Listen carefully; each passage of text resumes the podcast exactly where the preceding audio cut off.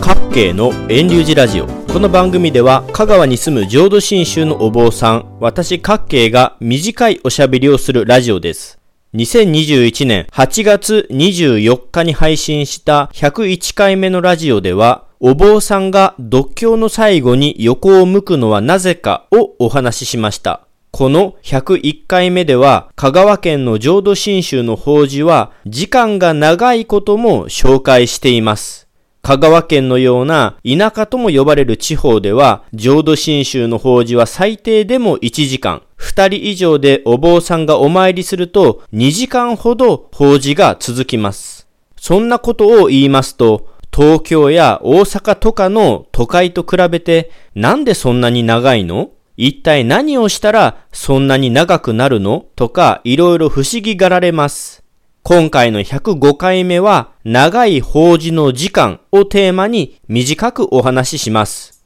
まずは法事の長さについてですが、おそらく皆様の多くは1日で終わる法事しか経験したことがないと思います。ですが、80歳や90歳以上のご年配の人に尋ねてみてください。昔はどれくらいの長さの法事をしていたのかと答えてくれる人の中には2日間や3日間とか1日で終わらない法事を経験されている人もいることでしょう。今でこそ法事といえば1日のこと。それも1時間の短い時間から食事のことも含めて6時間くらいと長くても半日もあれば法事は終わるのでしょうが昔の法事はもっともっと長いものでした。どれくらい長いのかと言いますと、先ほども言いましたように、2日間や3日間の法事がありました。実際、私の寺の遠隆寺の明治大正江戸時代の記録を見ますと、2日間にわたる法事があります。また、稀に3日間、ごく稀に5日間の法事というのもありました。それを思うと、今の香川県の浄土真宗の法事の時間が2時間ほどというのは長いように感じて、つい100年ほど昔と比べると、だいぶ短くなったと思います。さて、法事の長さに続きまして、数日間にわたる法事では何をしていたのかについてお話しします。つい最近、整理整頓をしていましたら、100年前の遠隆寺で執り行った法事の作情が出てきました。作情とは簡単に言えば、どんな読経をしたのか、どんな人が読経に参加したのかを記録したものです。作情の内容は、この音声を載せるブログ記事にて写真で紹介します。ここでは、どんなお勤めをしたら数日間の法事になるのかをお話しします。作情の記録によると、法事の1日目は、今現在、香川県の浄土真宗の法事で行われているのと同じで、3席のお務めでした。3席の法事というのは、お経を3回に分けて読むもので、浄土真宗では浄土三部経と呼ばれる仏説無料儒教、仏説漢無料儒教、仏説阿弥陀経の3つの大切なお経を3席の法事で読みます。つまり間で2回のお休みをいただきます。今現在の法事も2時間ほどのお時間は必要となるのです。ちなみに、仏説無料受教に関しては、今現在は少し短くまとめたものを読んでいますが、昔は上巻、下巻と無料受教をフルで読んでいたので、読み終えるのに長い時間がかかっていました。100年前の作情に話を戻しますと、2日目は4席のお勤めをしていました。そして、独協に参加していたお坊さんを見てみますと、住職を含めて6人のお坊さんが参加していました。さて、1日目の3席、2日目の4席と、法事の席数で見ますと、そんなに長くなるようには思えないでしょう。実は、左上の最初に500部言種と書かれています。500部言種というのは阿弥陀経を500回読むというものです。昔の法事では阿弥陀経を500部、あるいは1000部読むというのがあったそうです。私は経験したことがありませんが、80代以上のお坊さんに聞きますと、戦中前くらいでは500部、1000部読むのを経験してきたそうです。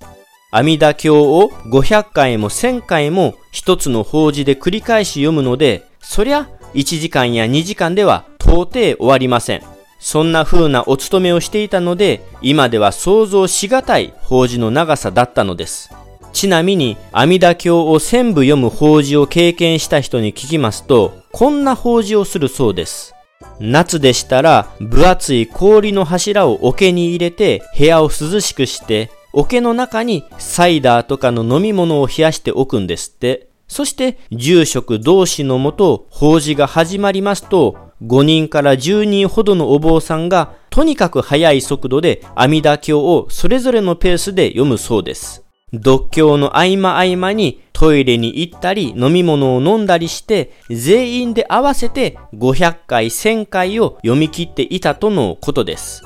さて最後になぜ法事が数日間にわたっていたのかということをお話しします。簡単に理由を言いますと昔の人は法事を丁寧に務めていたからです。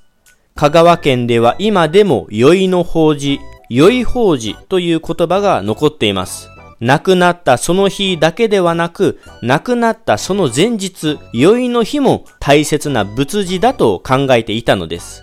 葬儀の時にもお通夜というのがありますよね。あれと似ているもので、亡き人、自分に関係のある上の人を供養、弔う場合、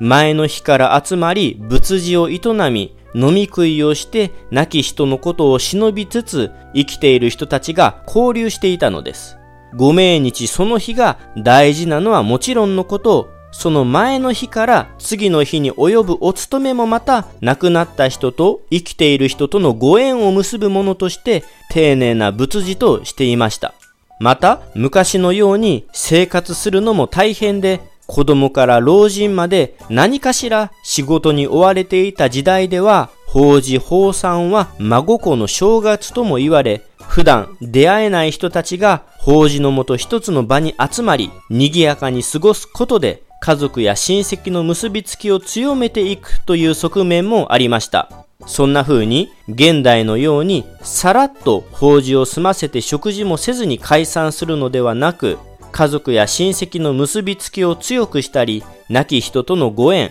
つながりを大切にし、先祖や仏様を敬う心というものがあり、良いからの法事というのが務まれていました。これは一般のご家庭の法事だけに限った話ではありません。例えば、お寺で定期的に行われる法要でも、今現在では1日で終わる寺が多いですが、かつては2日間や3日間と複数日にわたって法要がありました。また、浄土真宗では法音公と呼ばれる宗祖親鸞上人のご命日の法要もあります。本山では1日や2日や3日で終わらせるのではなく、七中や8日前の宵のお勤めから大切な仏事として法要を営んでいます。そんな風に今でこそお寺の法要や一般ご家庭の法事の時間は短くなっていますが、昔は亡き人を深く丁寧に弔う意味や生きている人たちのつながり、結束のために数日間にわたる法要法事というのがありました。さすがに数日間にわたる法事というのは現代では受け入れられないでしょうが、ほんの1時間や2時間のお坊さんの読経はつい100年ほど昔と比べたらだいぶ短くなっているのですから長いな早く終わらないかなと思わず法事のご縁を大切にしてお参りしていただきたいなと思います。2021年9月21日の法事の時間のお話はここで終えます。各系の遠流寺ラジオは、ポッドキャストでも配信していますので、レビュー、評価、登録してくれたら嬉しいです。来週もまた聞いてくださいな。最後に余談ですが、遠流寺の昔の砂上で、2日間にわたる法事、阿弥陀経を500部読む法事を紹介しましたが、これは当たり前にあった法事の形式ではなく、たまにある形でした。例えば50回忌や60年期や100回忌といった大きな節目の時に数日間の法事が務められていました。通常は今と同じように1日で終わる法事が主流でした。そのため、2日間するような法事を大きな法事ということで、大法事。阿弥陀経を全部読んだり、3日間や5日間にわたる法事のことを大法事を超えるものとして、超大法事なんて言い方をしていたそうです。